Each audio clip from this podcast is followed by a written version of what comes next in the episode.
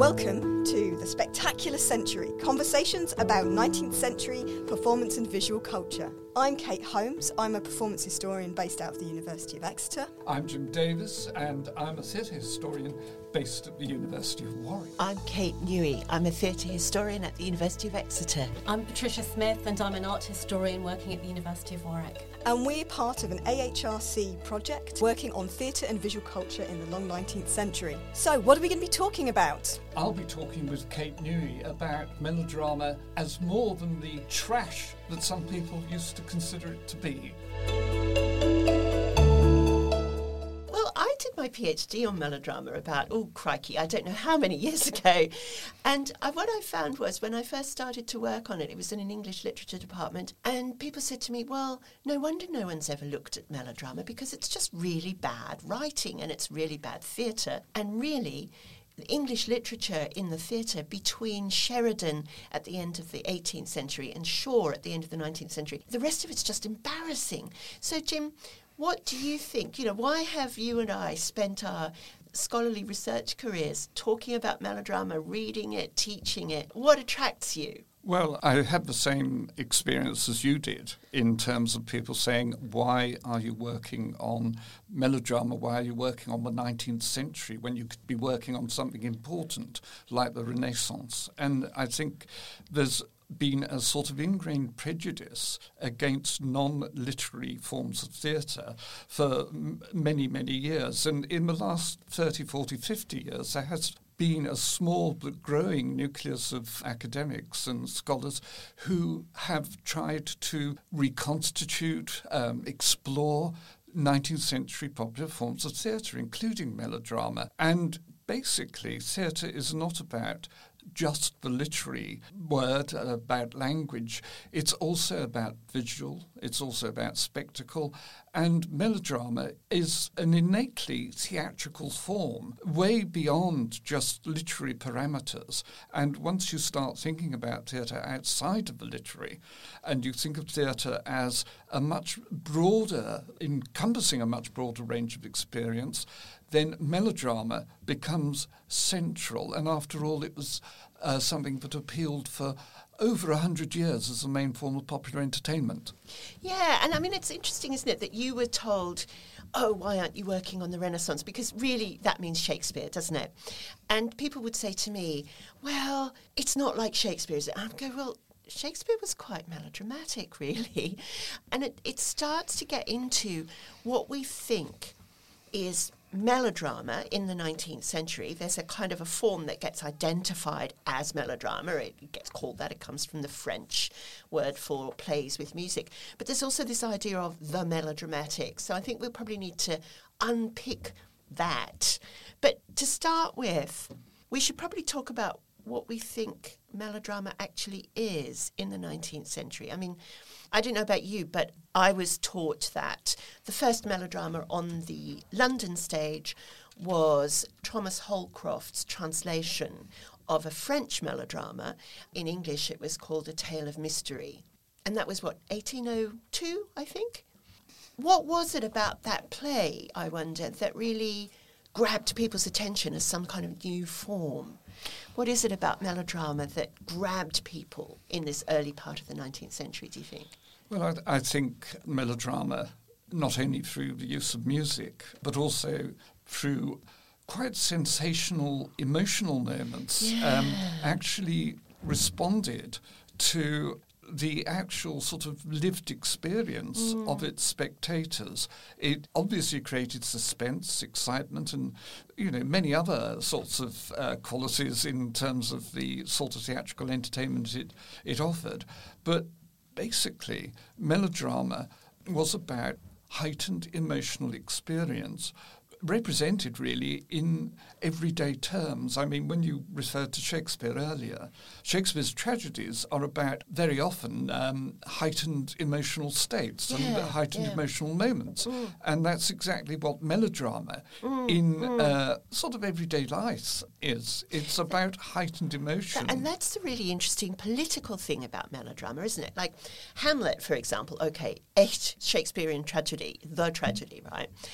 And you could say, on the one level, that's about heightened emotional family dynamics. You know, your your uncle kills your father and marries your mother, and people wonder why you're a bit sad. But the thing about Hamlet that takes it out of just being, you know, EastEnders family drama is that they're running Denmark. This is this is the royal family. But what gets really interesting, what, what you're talking about with the heightened emotion in melodrama, is this is about ordinary people, and there's this sort of idea that the lives of ordinary people are worthy of putting on stage. That's quite revolutionary, isn't it? Absolutely, and I think the particularly interesting uh, issue around melodrama, which of course, in a way, comes out of the French Revolution, um, Mm. um, among other sources. It's a demotic form, Yeah. and it brings to uh, working class spectators, for instance, their lives, as well as, of course, in some instances, the lives of bourgeoisie and other classes as well. But basically, melodrama reveals that all of us have, you know, emotional highs and lows. It reveals that everyday life and just ordinary people are worthy of being represented, even celebrated in the Yeah, drama. yeah. And I think one of the problems with uh, attitudes to melodrama has not only been the literary sort of snobbery Mm, around its uh, language, but also the sort of snobbery about proletarian entertainments, about Yeah. the sort of working class entertainment as if there's a high culture, a low culture, and the low culture doesn't count. Yeah, and yet one of the stories, one of the histories of melodrama, isn't it, that it comes out of the French Revolution, and you've got the playwright. Oh, my French is terrible. Guilbert de Pixérécourt, who was a playwright at around about the time of the French Revolution. So we're talking 1780s, 1790s in Paris. And he was known as the boulevard playwright. So these theatres that were popular, short lived. They weren't the grand. Well, this was not the Paris Opera or the Theatre Royal Drury Lane or any of those grand theatres. And Pixérécourt wrote these really fast moving plays. He said he wrote for audiences who couldn't read, you know, what, what they called in France the, the sans culotte. Is that right? The, the, the, the kind of proletarian, revolutionary poor. There was a concern about that, that these people were getting together and, and getting all emotional. But I guess one of the things that I've always wondered about, and I was, I, you know, part of my PhD was about melodrama as a kind of radical political form. And I think that my ideas about that have changed since I did all that research because no one really, I'm not sure what changed in the world after melodrama. Well, can I? I think there's two sort of ripostes to that. One is, um, as well as the political, and this goes back to Pixérécourt, there's a moral Mm, element to melodrama, often in a sort of Manichaean way of the sort of bad versus good. So that's one story about the French Revolution and how melodrama comes out of that radical overturning. You know, this is when France becomes a republic. It gets imported to Britain. What happens to it then, though? I mean, Well, I, I mean, there's a lot of adaptation of French melodramas throughout the 19th century, Yeah. but I think also we should bear in mind that melodrama is um, very much a moral form as well. It's very much, uh, not always, but quite often, is in a fairly simple way encompassing the notion that bad versus evil is something that is the way we live our lives, and that, you know, ideally, bad is overcome by good. This Um, is this is what we mean by melodramatic, then, isn't it? If we go right back to where we started about melodrama and the melodramatic, the isn't it that the idea that you've got good and you've got evil, and there's a clash. Yeah, which i- which is central to the sort of dramatic quality of melodrama. It provides a fairly simple view of the world, and you could you could argue that melodrama has become a way of seeing and is still dominating popular entertainment mm, mm. even today in terms of presenting a rather simple view of the world we live in, and it was obviously an argument against melodrama in the 19th century. That it oversimplified the complexities. Yeah, yeah. That's interesting you say that about we still live with it today because I'm just thinking about the, the kind of structuring of reality television, for example, where, you know, in, in um, I don't know, Dragon's Den or Big Brother, which is an old one now. That's really retro. Or uh, one I don't watch, but my, but I know lots of people do. Love Island, right, where someone is set up as the the bad guy, you know, or the, the, the bitch, if I'm allowed to say that word. um, and uh, it's edited and structured so that we, the audience, kind of connect to the moral debate. Mm. Do you think that's the, the real politics of melodrama then, is the moral debate rather than the kind of party politics or parliamentary or law, you know? Well, I think morality is a central feature of melodrama, but I think also we have to look at why people had such a sort of negative view of 19th century melodrama. And mm. I think that sort of takes us back really to the size of the theatres it was performed in, the style of acting, and the ways in which melodrama represented to um, some people even today. Um, 19th century melodrama is all about over the top acting, oversimplified plotting, and mm, uh, mm. just a sort of exaggeration of life. But it was taking place in huge theatres mm, where mm. you needed all of that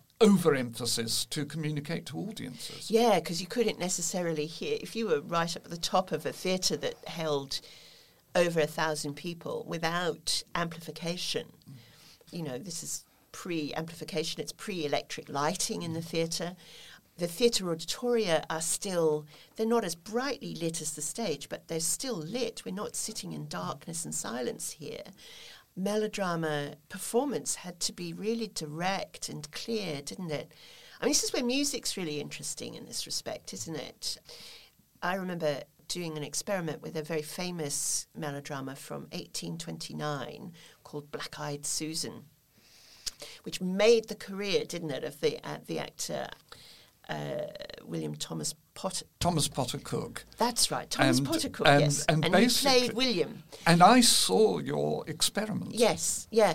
And so what we found was we had this music, and we had a pianist to play the music of the entrance of William, the hero, the first time he came on. Thomas Potter Cooke. I blanked on his name, and it went on for probably 16 bars, which is quite a long time if you're just entering from the wings of the stage to get to the center of the stage. So the actor playing William had to make up all sorts of things to make this entrance.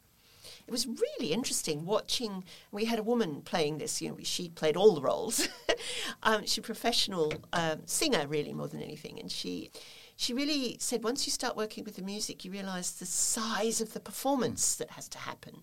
Well, I think this is, again, another problem when people read melodramas today. They're yeah. not actually envisaging how lengthy melodrama could be in terms of, in, in the example you're taking, the court martial scene where all these people parade on stage. It takes you a minute to read that scene but the music is about 10 minutes long. And it's very long and slow. I remember we improvised yeah. that scene with students as well as the, the professional and performers. Can I just add, of yeah. course, while we're talking about music very briefly, it's also there to create mood, atmosphere, represent characters. It actually provides exactly the sort of score that in more recent years film, television mm. often provides. And of course, you know, if you look at Wagnerian opera and so on, yeah. the motifs that Wagner uses are, are, a sophisticated version of melodrama motifs. And this takes us right back to what you were talking about earlier. We're both really interested in is this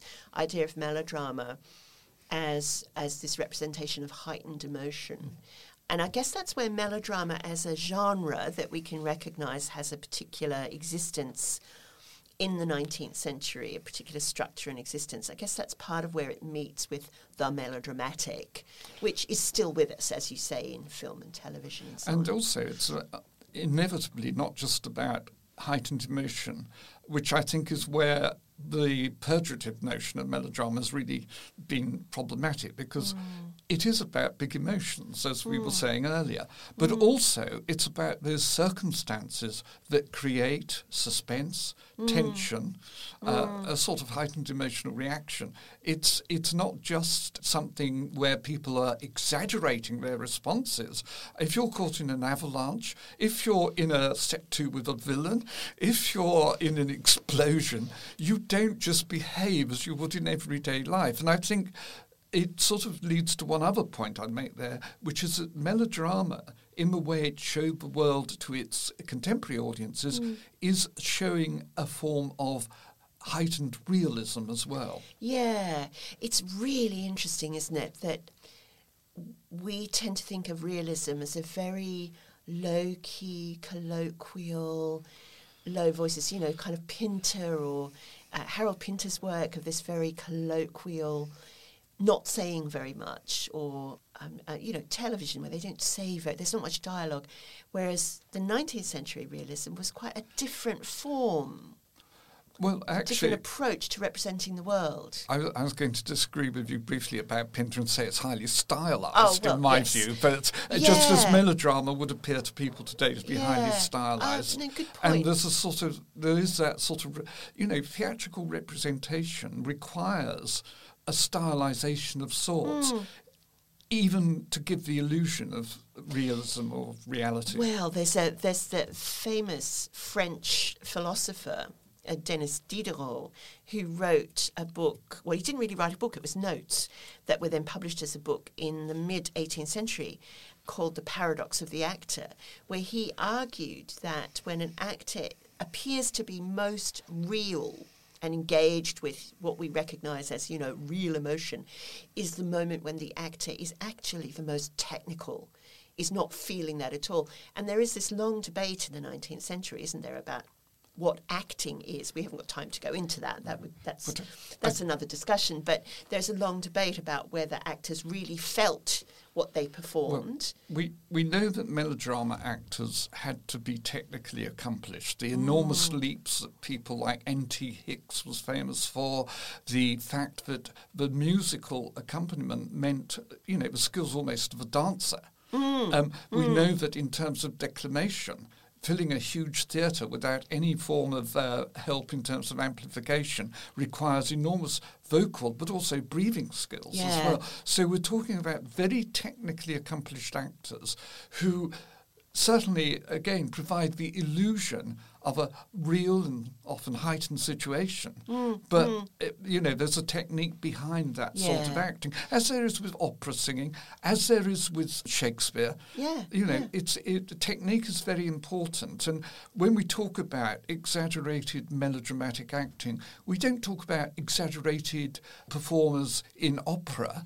We don't talk about exaggeration in Shakespeare. No, that's all accepted that people wander around speaking iambic pentameter blank verse and and you know it's it is interesting this this this this real block in our cultural thinking about melodrama and the melodramatic. Because it brings us lots of things doesn't it? I'm thinking we we talked a bit about politics and we've talked about putting the lives of ordinary people on stage. We get these stories of working class life, of, of life of people who in the 19th century were increasingly sort of pushed and oppressed. We get wonderful stories of feisty heroines.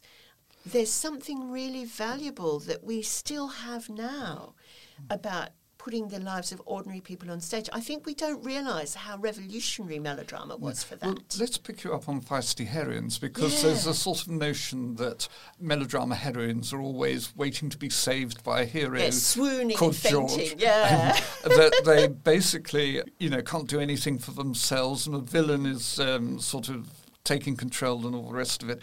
But actually, melodrama is quite a broad church. You know, that actually mm. the heroine sometimes, especially in working class theatres, are very feisty, self-sufficient Very women. active, aren't and, they? And so that again, the, the stereotypes around character and character behaviour Hmm. is you know is a problem because it's not as clear cut as that. No, and no. I think that's another problem we have with melodrama that people make assumptions that one size fits all. Yeah, and it's not yes. the case. Yeah, and in fact, we've been talking a lot about the early part of the 19th century with the way that melodrama is imported from France and then kind of naturalized into English domestic domesticity and the, the working class, the ordinary family. When we move to the second half of the 19th century, we get the development of sensation melodrama, which is about celebrating people doing bad things. You know, we were talking earlier about melodrama being the fight between good and evil and good always winning. In the second half of the century, we get this whole move towards sensation melodrama where often the villain is the interesting character, and we get villainous women as well, don't we? We get characters like uh, Lady Audley in a really popular novel that became a play, that became a series of films, Lady Audley's Secret. I mean, there was a an adaptation of it for television only about 10 years ago. Well, I think again, I mean, when we talk about sensation in melodrama, there are two strands. Mm-hmm. There's the melodrama based on the sensation novel. Yes. And there are the sensational melodramas with sensation scenes Yeah. of the salt Boucicault created. That's right. And in a sense, one is very much about the situation of it could, can be women, but it could be men. It's about sort of human behaviour. And that's sensational human behaviour in a sense, but there's also the sensation of natural disaster or triggered natural disaster. You know, you can cause an avalanche as well as actually be the That's right, victim yes. in an I mean, avalanche. talking about avalanches or um, bridges being blown up or railway crashes. All of those things get staged in melodrama, don't they? And, and when you think about it, they're not heightened. These things happen. Well, exactly. So, and and people's reactions are going to be appro- appropriate to the mm. situation. I, I think if I'm mm. in a natural disaster, I'm not going to be behaving as I might be sitting here, unless we suddenly sort of blow up as we're talking and all the rest of it.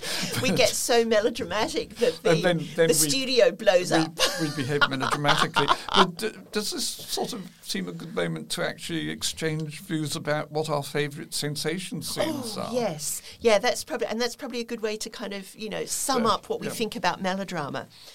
Well, wha- one of the things that, that is part of that sensation is the idea of the cliffhanger. You know, so we can, as an audience, we can see how things are all going to happen, and then we're left at the end of an act, at the end of you know a, a, a kind of structure of the play, with thinking, oh my goodness, what's and the curtain comes down, and then the next scene. So I'm thinking what my favourite sensation scene is. Well, a play called After Dark by Dion Boucicault, who probably invented the sensation scene, right?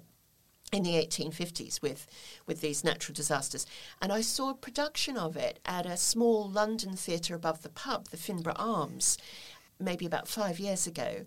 And they did a railway crash in a 40 seat theatre. And it was extraordinary. And you really felt that this railway engine was coming into the audience on top of you. And they created it through theatrical illusion, really clever production stuff. So, again, it was a wonderfully realistic effect that made me go, oh my God! Created through really high level of technical knowledge and achievement, and in this case, it was the the kind of you know the technical manager of the production, the stage manager, and the production manager, and so on. But it was really clever thinking, and this is a play that that culminates in a disaster with staging a, a train wreck in the theatre. So that for me was was really revelatory of of just what you could do in the theatre and, and you know, it didn't feel silly or over the top. No one laughed. Mm. We all were engaged. Can I raise a point there? Because I, I think there's somebody saved from an oncoming train, but I don't think the train actually crashes. Um, no, there's not that- a wreck, you're right, there? but it looks um, like the train is coming Oh, towards you. absolutely. Yes. It's, it's, it's quite terrifying. I saw Yes. that production as well, and Yeah. I, I, I, I totally agree with you. Oddly enough, I also saw the Abbey Theatre from Dublin do a version of um, Colleen Bawn, where the sensation scene, the famous header into the water to save Eily O'Connor, was just done in a totally stylized, non-sensational Okay, so now you, you probably need to explain to me that Colleen Bawn is the. It's not the first play by Dion Boucicault, is it? But it's the play that really made him really famous for the sensation scene, which is what you're describing. Absolutely, where there's uh, somebody dives into the water and uh, and saves the heroine, and that's that's a sensational moment. And moment. that happens on stage. Was there real water?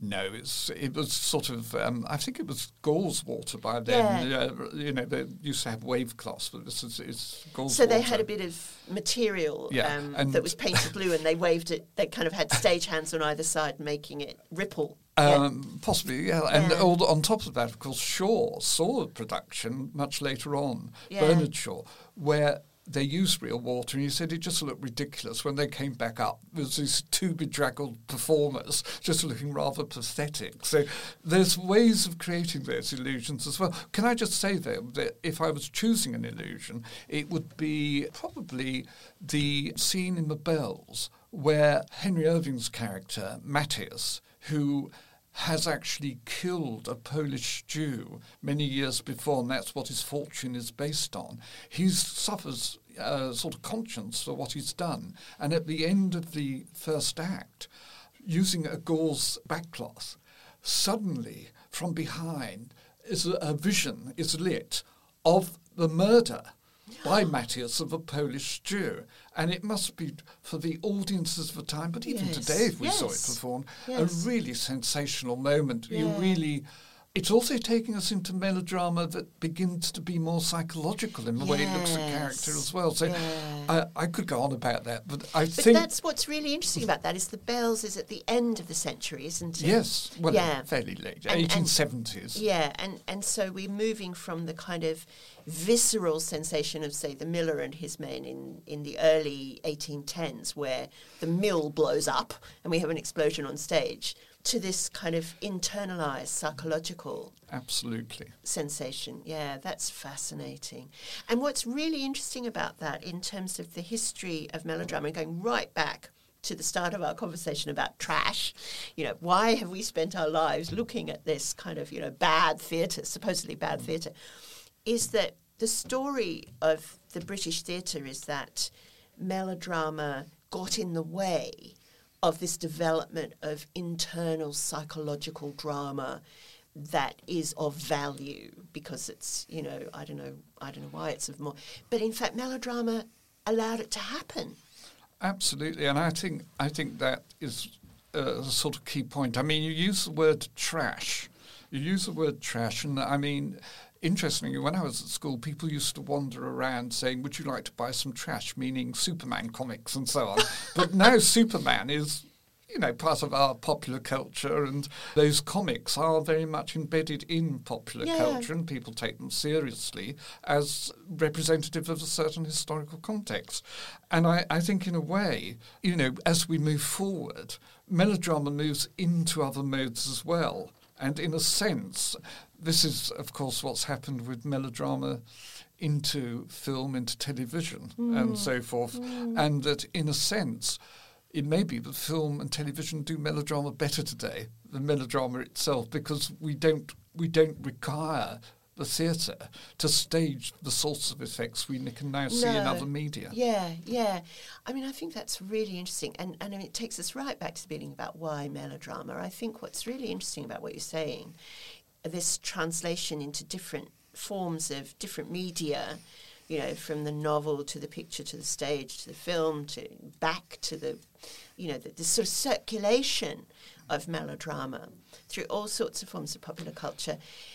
Actually, we don't realise we, we, we swim in melodrama in popular culture Well- nowadays. It's all around us so much that we don't recognise it. Can I say to dismiss melodrama is um, historically Yeah. is to dismiss the culture we live in today. Yeah, absolutely.